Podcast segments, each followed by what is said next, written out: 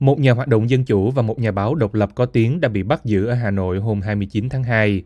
Đây là những vụ bắt giữ mới nhất nhắm vào giới bất đồng chính kiến, vốn đã bị trấn áp nặng nề trong những năm gần đây. Nhà hoạt động vì dân chủ và môi trường Nguyễn Chí Tuyến hiện bị tạm giam 4 tháng để điều tra về hành vi bị cáo buộc là tuyên truyền chống nhà nước. Vợ của ông Nguyễn Thị Ánh Tuyết cho biết. Công an hôm thứ Năm đến khám nhà và thu giữ một số vật dụng, bao gồm một điện thoại, một máy tính sách tay và một số giấy tờ của ông.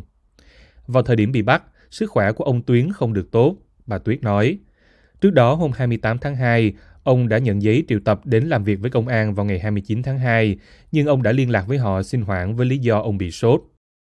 Được biết từ năm ngoái, ông Tuyến đã bị triệu tập nhiều lần về những việc nhà chức trách xem là vi phạm bộ luật hình sự, gồm làm, tàn trữ hoặc phát tán thông tin, tài liệu, vật phẩm nhằm chống nhà nước Cộng hòa xã hội chủ nghĩa Việt Nam và lợi dụng các quyền tự do dân chủ xâm phạm lợi ích của nhà nước, quyền lợi ích hợp pháp của tổ chức cá nhân.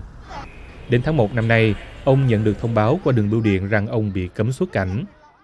Trong khi đó, nhà báo độc lập Nguyễn Vũ Bình, một blogger của Đài Á Châu Tự Do, cũng bị bắt giữ hôm 29 tháng 2 trong một vụ việc riêng rẽ, theo tin từ gia đình và các nhà hoạt động.